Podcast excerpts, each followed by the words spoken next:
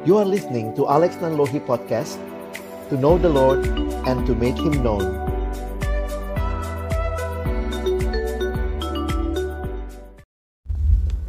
Mari kita tunduk kepala, kita berdoa Bapa di dalam surga, kami bersyukur untuk pagi hari ini kami boleh datang dalam ucapan syukur. Di dalam ibadah ini Tuhan beri kesempatan bagi kami untuk memuji memuliakan namamu. Tiba waktunya bagi kami untuk membuka firman-Mu. Kami mohon ya Tuhan, bukalah juga hati kami. Jadikanlah hati kami seperti tanah yang baik.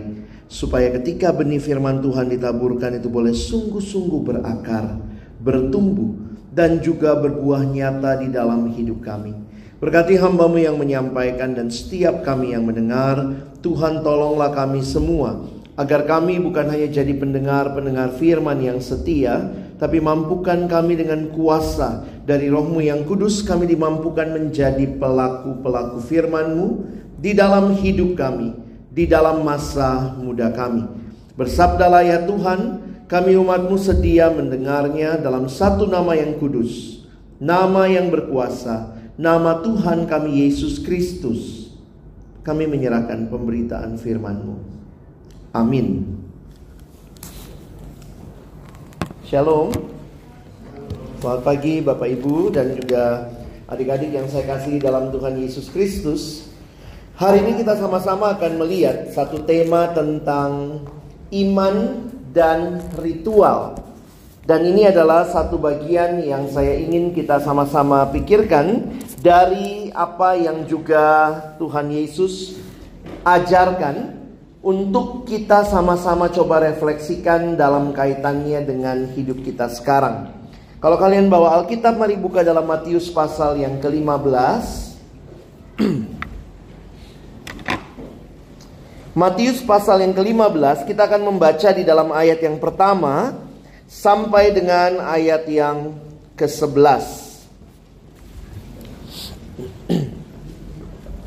Matius pasal yang ke-15 ayat yang pertama sampai dengan ayatnya yang ke-11. Mari kalau sudah menemukan kita akan membaca bagian ini bergantian. Kalex akan baca ayat yang pertama. Mohon teman-temanku sekalian membaca ayat yang kedua. Kita bergantian sampai ayat yang ke-11. Perintah Allah dan adat istiadat Yahudi. Kemudian datanglah beberapa orang Farisi dan ahli Taurat dari Yerusalem kepada Yesus dan berkata,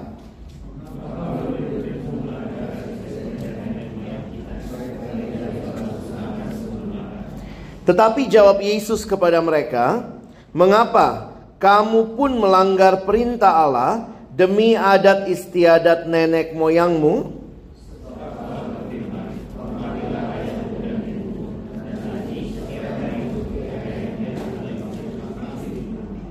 Tetapi kamu berkata, Barang siapa berkata kepada bapaknya atau kepada ibunya, apa yang ada padaku yang dapat digunakan untuk pemeliharaanmu sudah digunakan untuk persembahan kepada Allah?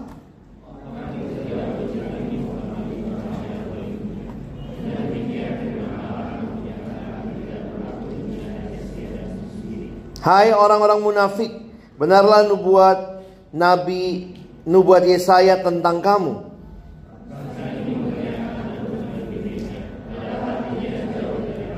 Percuma mereka beribadah kepadaku.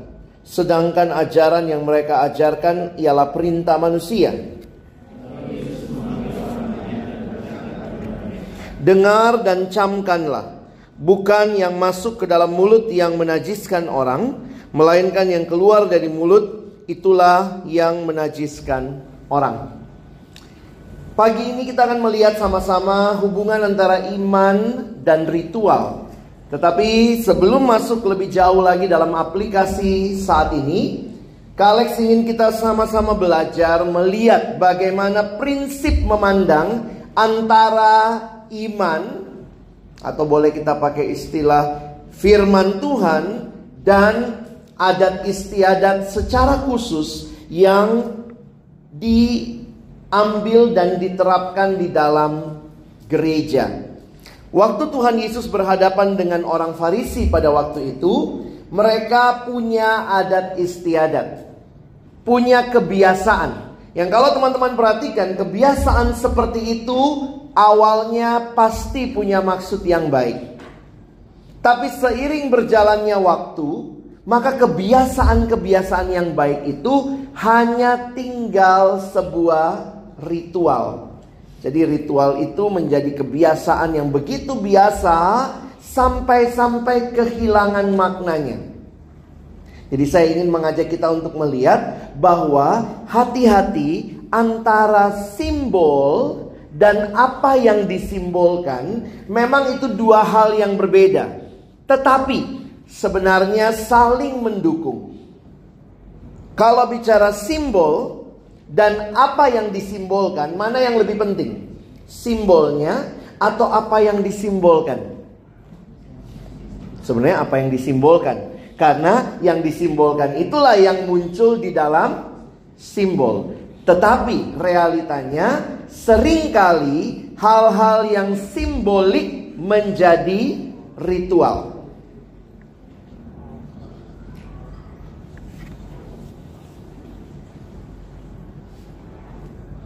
Hal yang simbolik sering kali menjadi ritual yang kosong.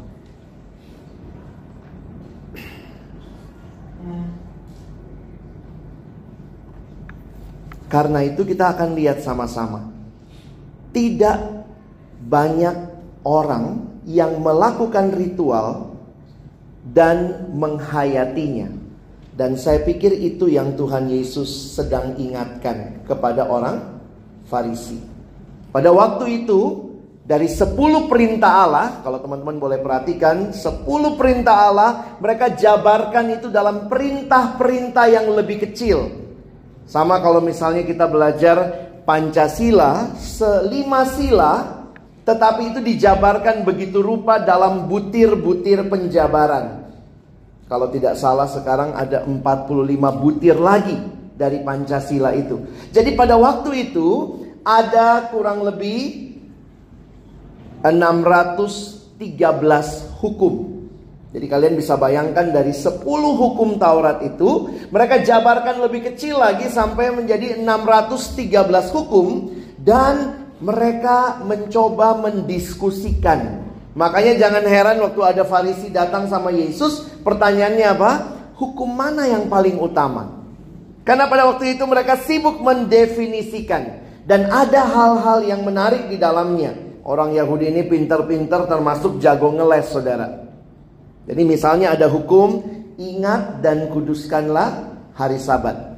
Nah bagaimana mereka menafsirkan ingat dan kuduskan hari sabat Mereka menjabarkan dalam hukum lagi Misalnya waktu hari sabat tidak boleh berjalan terlalu jauh Ya nanti kalau kalian melihat penjelasan-penjelasannya memang tidak ada di Alkitab kita adanya di kitab-kitab mereka yang menjelaskan. Jadi misalnya begini, kalau sahabat tidak boleh berjalan lebih jauh dari 2 mil misalnya. Nah, 2 mil dari rumah. Karena mereka melihat kalau sudah jalan lewat 2 mil itu sudah kerja keras. Kan ingatlah dan kuduskan hari sabat Tuhan bilang jangan kamu bekerja. Nah orang Yahudi menafsirkan itu. Dia tafsirkan bahwa tidak boleh jalan lebih jauh. Kenapa kalau jalan lebih jauh udah kerja? Sehingga mereka pinter banget. Kalau misalnya mereka punya kemauan pergi jalan lebih jauh dari 2 mil, mereka mereka mereka akan menaruh sesuatu di tempat-tempat yang di situ akan disebut rumah. Mungkin logikanya begini ya. Jadi nanti kalau 2 mil ada tempat temennya mungkin dia titip sikat gigi di situ. Wah itu rumah juga gitu ya. Nanti lebih jauh lagi dia titip lagi sesuatu di situ. Sehingga itu menjadi hal yang membuat mereka bisa jalan lebih jauh. Unik sekali. Ada lagi misalnya mereka mengatakan begini. Kalau hari sabat tidak boleh menulis surat. Kalaupun harus menulis surat. Maka pada waktu itu tintanya harus dicampur dengan lebih banyak air. Supaya supaya lebih ringan. Nah, itu cara mereka melihat hukum.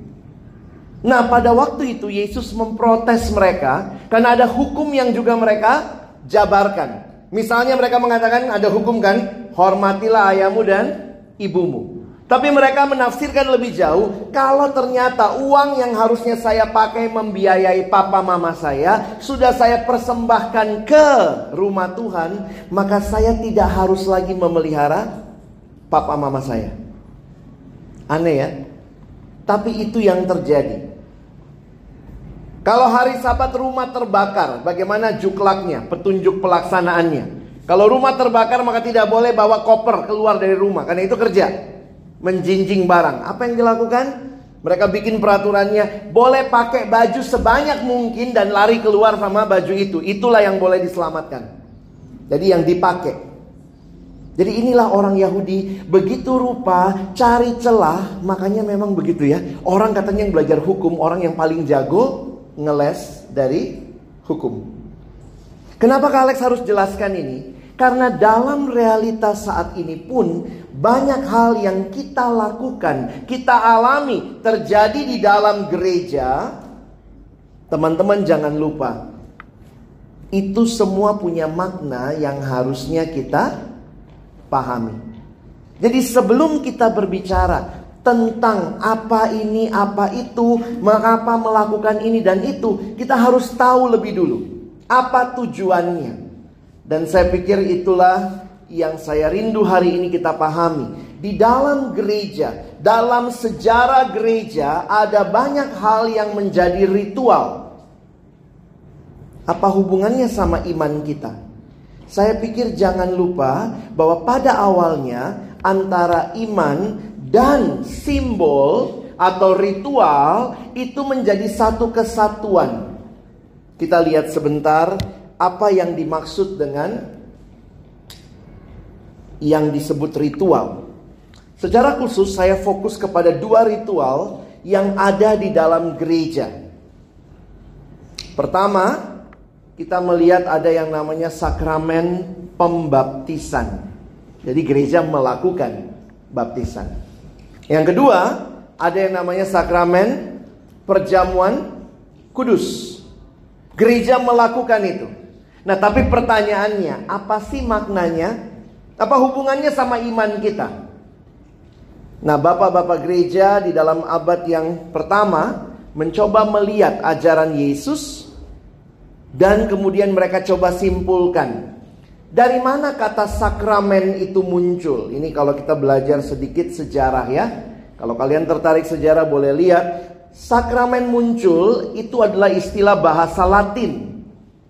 Bahasa Yunani dari sakramen sebenarnya adalah istilah yang dipakai misterion.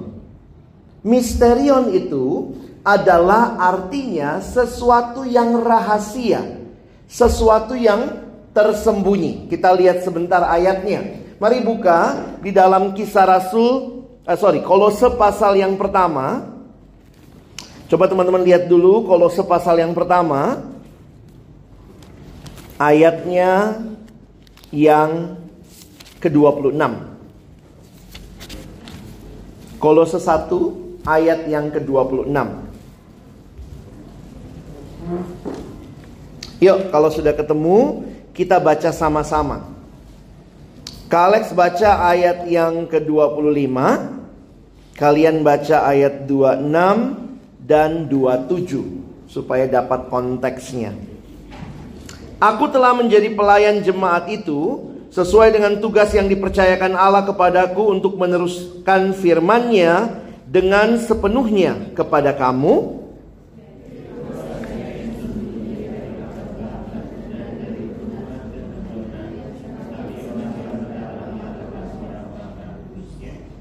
Kepada mereka Allah mau memberitahukan betapa kaya dan mulianya rahasia itu di antara bangsa-bangsa lain yaitu Kristus ada di tengah-tengah kamu. Kristus yang adalah pengharapan. Perhatikan istilah misterion diterjemahkan oleh Alkitab kita rahasia. Dan rahasianya apa? Rahasianya dikatakan ayat 27 rahasianya yaitu Kristus ada di tengah-tengah kamu. Dari kata rahasia inilah diambil istilah Latinnya sakramen. Perhatikan lagi satu ayat Roma 16 akhir kitab Roma. Teman-teman lihat Roma 16 ayatnya yang ke-25. Biar dapat konteksnya kita baca sampai 27. 25 sampai 27. Yuk kita baca sama-sama. Satu dua ya. Bagi dia yang berkuasa menguatkan kamu menurut Injil yang kumasyurkan dan pemberitaan tentang Yesus Kristus sesuai dengan pernyataan rahasia yang didiamkan berabad-abad lamanya tetapi yang sekarang telah dinyatakan dan yang menurut perintah Allah yang abadi telah diberitakan oleh kitab-kitab para nabi kepada segala bangsa untuk membimbing mereka kepada ketaatan iman. Bagi dia satu-satunya Allah yang penuh hikmat oleh Yesus Kristus segala kemuliaan sampai selama-lamanya. Amin. Perhatikan ayat 25, istilah yang sama muncul. Istilah apa? Raha rahasia. Maksudnya apa?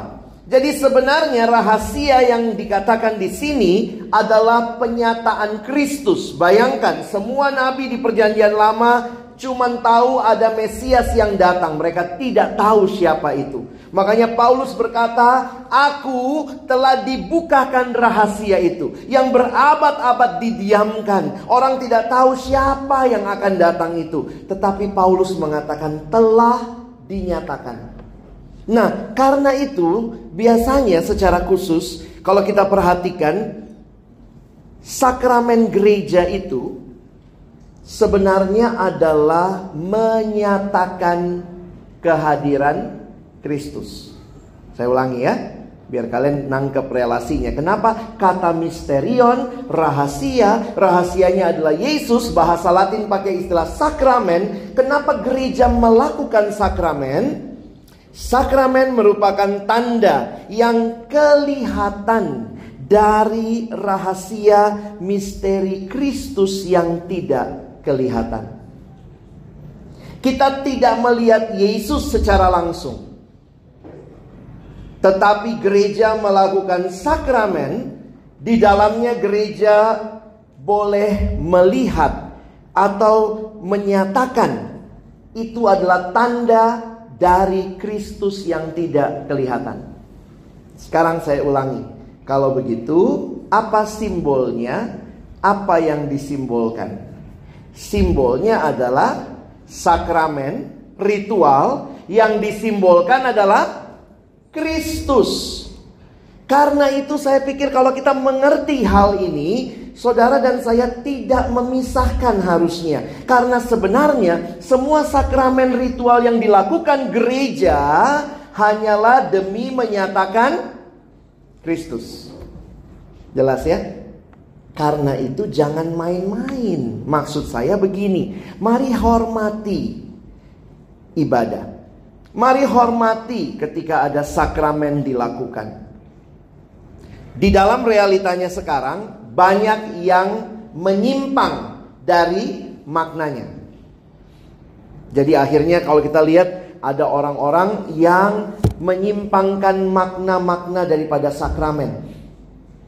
Ada yang sekedar melakukannya karena ritual. Kenapa dibaptis? Ya orang Kristen baptis, masa gua kagak? nggak ngerti. Baptisan adalah tanda di mana orang itu dipersatukan dengan Kristus. Istilah dipersatukan dengan Kristus ini istilah rohani, spiritual. Kamu tidak lihat Yesusnya, tetapi kamu dan saya disatukan dengan Kristus waktu kita percaya di dalam iman kita. Makanya baptisan adalah tanda yang kelihatan dari iman kepada Kristus yang tidak kelihatan. Kalek ulang ya. Baptisan adalah tanda yang kelihatan karena dibaptis ada airnya, ada yang membaptis, ada yang dibaptis. Itu tanda yang kelihatan dari orang-orang yang beriman kepada Tuhan.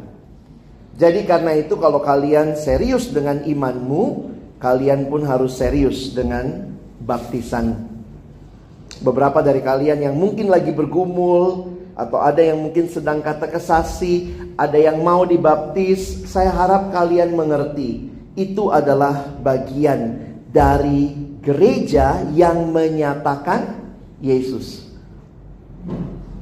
Makanya di dalam gereja mula-mula orang yang dibaptis harus mengakui imannya terlebih dahulu. Roma 10 mengatakan dengan mulut mengaku. Karena pertanyaannya ditanya waktu mau baptis. Apakah engkau percaya pada Yesus? Jadi sebenarnya hanya orang yang beriman yang harusnya dibaptis. Karena baptisan itu adalah tanda yang kelihatan dari iman orang itu kepada Yesus yang tidak kelihatan. Tapi sekarang banyak orang baptis kenapa? disuruh papa, disuruh mama. Nah itu tuh, kita mesti coba lihat linknya. Bahwa ini adalah sebuah realita kehadiran Kristus. Yang kedua, kalau kita lihat sakramen yang lain, sekarang kita lihat juga tentang perjamuan kudus.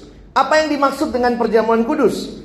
Kenapa Tuhan Yesus minta kita melakukan perjamuan kudus? Menarik sekali kalau kita pelajari bahwa Tuhan sangat kreatif. Kalau kalian baca sejak perjanjian lama, Tuhan menyatakan diri itu dengan banyak simbol. Tapi bukan simbol itu yang adalah Tuhan. Misalnya Tuhan nampak dalam tiang awan. Apakah tiang awan itu Tuhan? Bukan, itu simbol menyatakan kehadiran Allah. Tiang api pada waktu malam, tiang awan pada waktu siang. Itu yang menjaga umat Allah. Apa yang terjadi di dalam sakramen perjamuan kudus? Masih ingat? Tuhan Yesus mengatakan, "Perbuatlah ini untuk mengingat akan Aku." Bagi saya menarik ya, proses mengingat. Coba. Kalau kita bicara mengingat, Tuhan nggak bilang begini, Anggaplah ya maksud kita masuk gereja nih ya. Lalu kemudian pendeta bilang, mari sama-sama saudara kita ingat Yesus. Bukan proses mengingat pikiran yang diminta, tetapi ada sebuah tanda yang kelihatan yang di dalamnya kita mengingat kasih pengorbanan Yesus. Pernah nggak sih kamu mengingat? Coba bayangkan logikanya ya. Mengingat pakai makanan. Unik ya. Ingatnya bukan ingat dalam proses berpikir. Bukan ingat-ingat dengan cara apa. Tapi Tuhan sangat kreatif. Ingatlah akan aku setiap kali kamu makan dan minum. Ini kalau kalian mau bikin skripsi ini menarik juga ya. Satu waktu kalau mau bikin skripsi teologis nih. Bagaimana mengingat dengan indera pengecap? Gimana caranya ingat dengan indera pengecap? Sebenarnya gampang ya, banyak orang bisa ingat. Contohnya, kamu misalnya makan ke restoran apa, terus waktu kamu makan, ih persis masakannya emak dulu waktu masih hidup. Bisa gitu kan? Makanan mengingatkan kita. Our memories goes back through food, melalui indera pengecap. Bagi saya itu luar biasa. Ketika Tuhan minta ingatlah akan aku, maka dia mengatakan makanlah roti, minumlah anggur, mengingat akan aku. Ingat lagi apa itu sakramen? Sakramen adalah tanda yang kelihatan dari iman Kristus yang tidak kelihatan. Karena itu gereja merayakan perjamuan kudus sebagai kesempatan mengingat Tuhan. Sayangnya, banyak orang main-main sama anggur dan roti perjamuan. Saya jujur bersyukur setiap kali ikut perjamuan kudus dalam tradisi gereja saya itu lebih apa ya itu rotinya biasanya roti beneran begitu ya. Ada yang roti beneran, terus ada anggurnya juga lebih bener gitu ya, bukan cuma sirup biasa. Semua itu memang simbol. Jadi jangan juga bilang, "Wah, saya tadi makan Yesus." bukan. saya tadi minum Yesus. Bukan. Itu adalah makanya ingat Yesus bilang apa? Ingatlah akan aku setiap kali kamu melakukannya. Waktu kamu makan, ingatlah tubuhku yang terpecah bagimu. Waktu kamu minum, ingatlah darahku yang tercurah bagimu. Jadi kalau teman-teman menghayati hal ini, kalian saya harap tidak main-main dengan ibadah, termasuk di dalam kita melakukan perjamuan kudus. Hargai hormati. Ini adalah kesempatan kita mengingat Kristus. Mungkin dalam hidup kita juga ingat Yesus sih setiap waktu, apalagi kalau ujiannya susah. Aduh, Tuhan Yesus gitu ya. Tapi gereja punya sakramen. Gereja punya tanda yang kelihatan untuk mengingatkan iman kita lagi. Makanya tanda, simbol dengan apa yang disimbolkan sebenarnya saling berkaitan. Yesus protes dengan orang Farisi.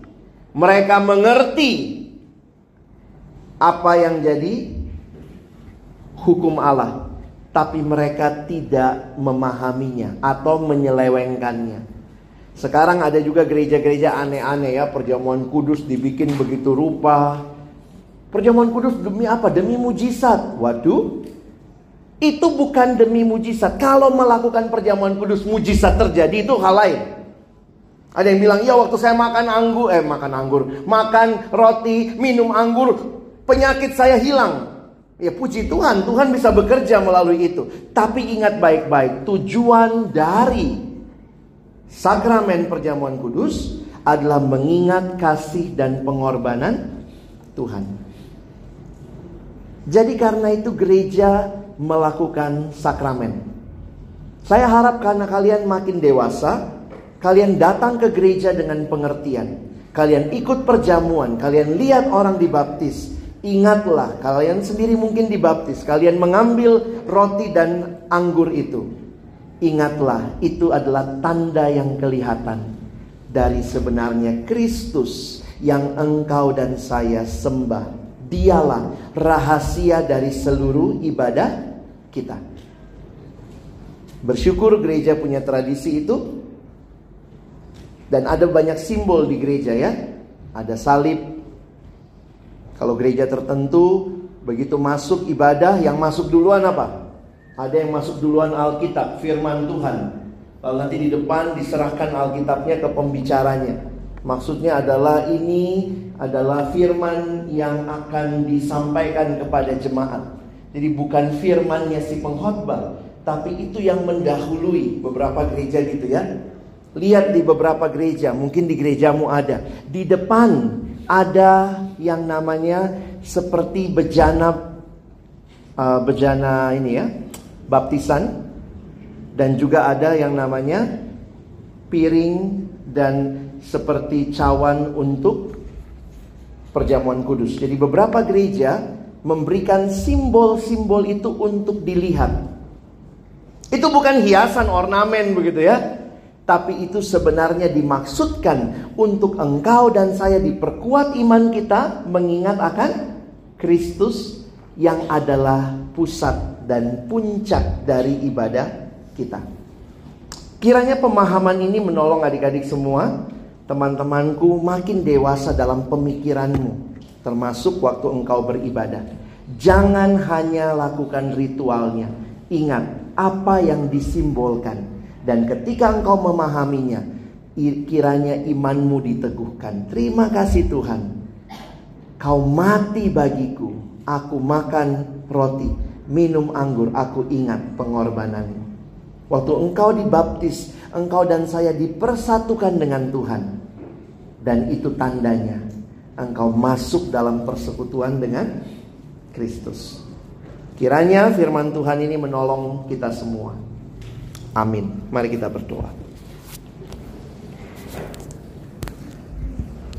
Bapa Surgawi, terima kasih banyak buat firman-Mu. Setiap kebenaran yang mengingatkan kami betapa Tuhan Engkau hadir di tengah-tengah kehidupan kami, termasuk melalui simbol-simbol yang Tuhan izinkan gereja miliki, supaya gereja pun menyadari, terus mengingat bahwa semua itu bukan ritual yang kosong, tetapi adalah sebuah pengakuan, sebuah keyakinan, sebuah deklarasi akan kehadiran Kristus yang hadir di tengah-tengah jemaatmu. Ampuni kami yang sering kali mungkin masih bermain-main di dalam ibadah. Ibadah yang kelihatan, yang kami bisa rasakan, ada musiknya, ada pujiannya, tapi kami pikir itu sekedar entertainment. Kami lupa sebenarnya pusat dan inti dari semuanya adalah Kristus. Kami yang mungkin main-main waktu perjamuan kudus. Kami yang mungkin melihat semua ritual hanya sebagai sesuatu yang tanpa makna. Kami berdoa hari ini sadarkan kami supaya kami benar-benar mengerti dan akhirnya menghormati kehadiran Kristus di dalam ibadah. Terima kasih untuk firman-Mu. Tolong kami bukan cuma jadi pendengar yang setia, jadikan kami pelaku-pelaku firman-Mu. Dalam nama Tuhan Yesus kami bersyukur, kami berdoa. Amin.